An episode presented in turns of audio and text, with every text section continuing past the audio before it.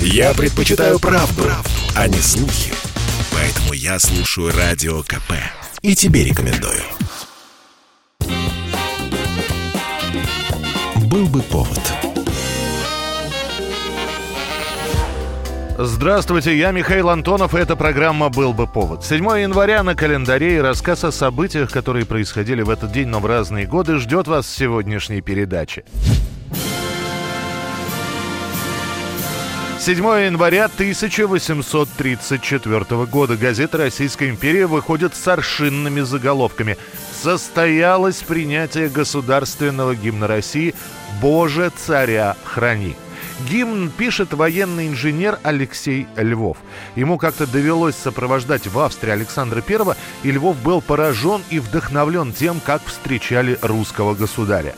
До момента появления «Боже, царя храни» российский гимн имел британские корни и пелся на английскую мелодию, что очень сильно раздражало патриотов при дворе – и вот было решено придумать свой гимн. До сих пор неизвестно, как именно случилось так, что Львов был выбран автором текста. То ли был конкурс, то ли музыкант был выбран по чьей-то рекомендации. Сам Львов писал «Я чувствовал надобность создать гимн величественный, сильный, чувствительный, для всякого понятный, имеющий отпечаток национальности, годный для церкви, годный для войск, годный для народа от ученого до невежды. Очевидцы говорят, что Николай I был в восторге от нового гимна. Император похвалил Львова, сказав, что тот его абсолютно понял, и далее подарил Алексею золотую табакерку с бриллиантами. Гимн «Боже, царя храни» оставался государственным вплоть до февральской революции 1917 года, а после ассоциировался исключительно с белоэмигрантским движением. Насколько мне известно, он обожает две вещи. Сыграть на бильярде и послушать «Боже, царя храни». 1888 год, 7 января. В газете «Новое время» опубликован рассказ Антона Чехова «В ученом обществе». Его позже назовут еще более коротко «Каштанка». Каштанка не выносила музыки. Она расстраивала ей нервы. К великому ее удивлению, столяр, вместо того, чтобы испугаться, завизжать и залаять, вытянулся во фрунт и всей пятерней сделал под козырек. Сам рассказ преподносится читателям как рождественская история. Кто именно рассказал эту историю, а сюжет «Каштанки» основан на реальных событиях, до сих пор непонятно. Например, знаменитый в то время дрессировщик Владимир Дуров говорил, что именно он рассказывал подобный случай Антон Павловичу Чехову. «Эта история, — говорил Дуров, — случилась со мной. Это я нашел каштанку, я ее дрессировал и выступал с ней. Я же и рассказал про нее Антону Чехову. А теперь про каштанку я рассказывать не буду буду. Лучше Чехова мне не написать. Каштанку печатают сначала в новом времени, а после, на следующий год, этот рассказ где частями, а где полностью появляется и в других изданиях. И лишь через 4 года Каштанка выйдет отдельной книгой, а к концу 19 века ее переведут на несколько иностранных языков.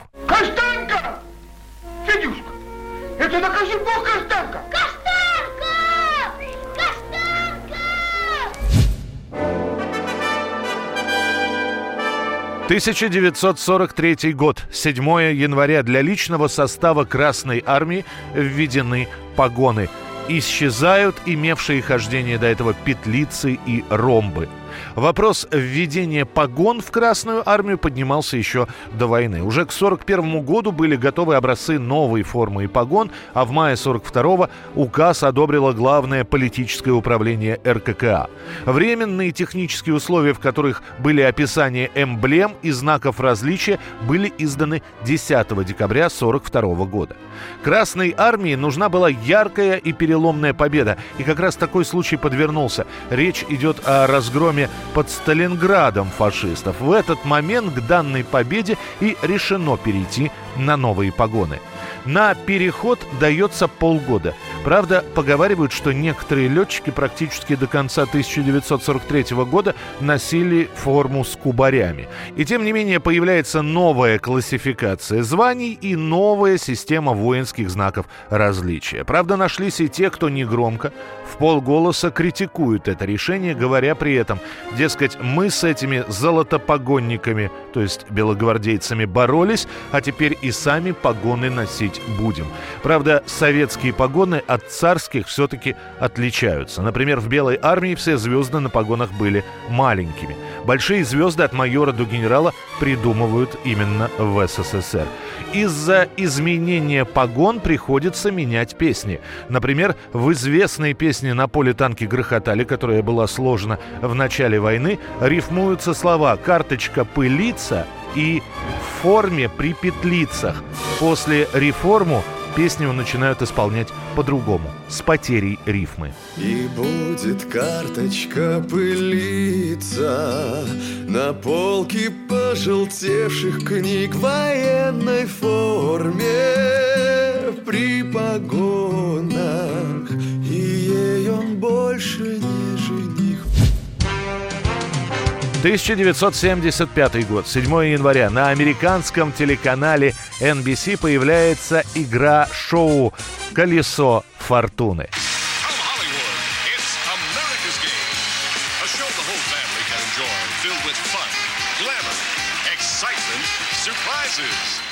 Игру придумывает телепродюсер и ведущий Мерф Гриффин. До этого у него уже был удачный опыт одного телешоу игру «Рискуй, Джепарди».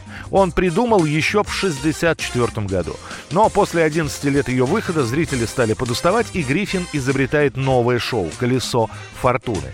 В детстве Мерф во время длительных переездов со своей сестрой часто любил играть в игру «Виселица». Это игра, где слова нужно отгадывать по одной букве.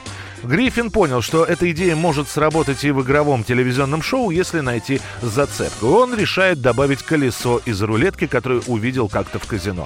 Первый пилотный выпуск игры собирает невиданную аудиторию у телеэкранов. В итоге колесо фортуны задержится на американском телевидении почти на 20 лет. Thank you and welcome to Wheel of Fortune. Now I would like to introduce our hostess, the lovely Susan Stafford. Именно колесо фортуны увидят во время зарубежной поездки Влад Листьев и Анатолий Лысенко, которые в итоге трансформируют эту зарубежную идею на российские телеэкраны в виде игры «Поле чудес». 1928 год, 7 января. Впервые в воздух поднимается самолет конструкции Николая Поликарпова. Название машины У-2. У-2 теперь на вооружении. Этот самолет, как ночной легкий бомбардировщик, большие дела делает. Новый самолет – это усовершенствованный биплан У-1, которому к концу 20-х годов было уже более 15 лет, и поэтому возник вопрос о создании новой машины. Макет У-2 построили к февралю 27-го, и сразу стали строить и первый экземпляр машины, однако полной ясности с мотором для У-2 еще не было. Понятно было, каким мотор должен быть – простым, неприхотливым, надежным и мощным. Однако первые собранные варианты ломались еще при стендовых испытаниях.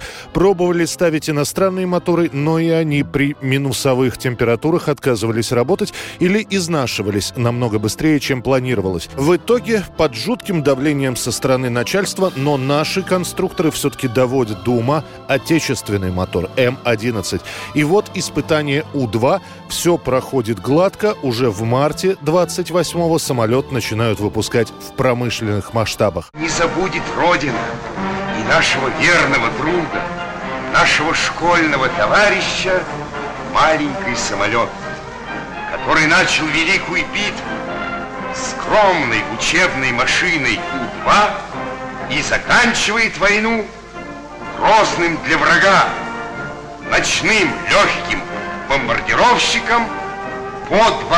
Через несколько лет У-2 а чуть позже его назовут «По-2», станет одним из самых массово выпускаемых в Советском Союзе.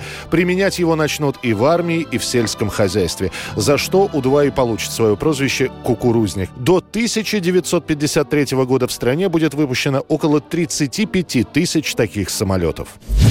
7 января 1929 года. Один из первых приключенческих комиксов «Тарзан» впервые продемонстрирован публике.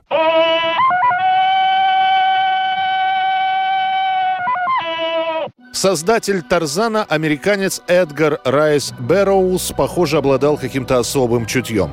Гигантский экономический кризис разразится в США лишь в конце 29 года, но Бэрроуз, который придумал своего героя еще в 12 году, продолжает выжимать все новые и новые деньги из Тарзана. Уже проданы несколько прав на экранизации. Сам Бэрроуз регулярно садится за пишущую машинку, чтобы написать продолжение о приключениях Тарзана. И вот, понимая, что для большинства его книги не по карману, писатель решает еще и запустить серию комиксов. Бэрроуз никому не доверяет Тарзана, и все комиксы печатает его собственная компания. Если какая-нибудь газета или журнал хотят напечатать комиксы о Тарзане, они должны получить на это права от автора. В итоге все эти истории в картинках станут настолько популярными, что США накроет настоящий комиксовый бум, который, в свою очередь, спровоцирует и дальнейшее развитие этого жанра и появление уже таких новых, исключительно комиксовых персонажей, как Супермен и Бэтмен. Это была программа «Был бы повод» и рассказ о событиях, которые происходили в этот день, но в разные годы. Очередной выпуск завтра. В студии был Михаил Антонов. До встречи. «Был бы повод»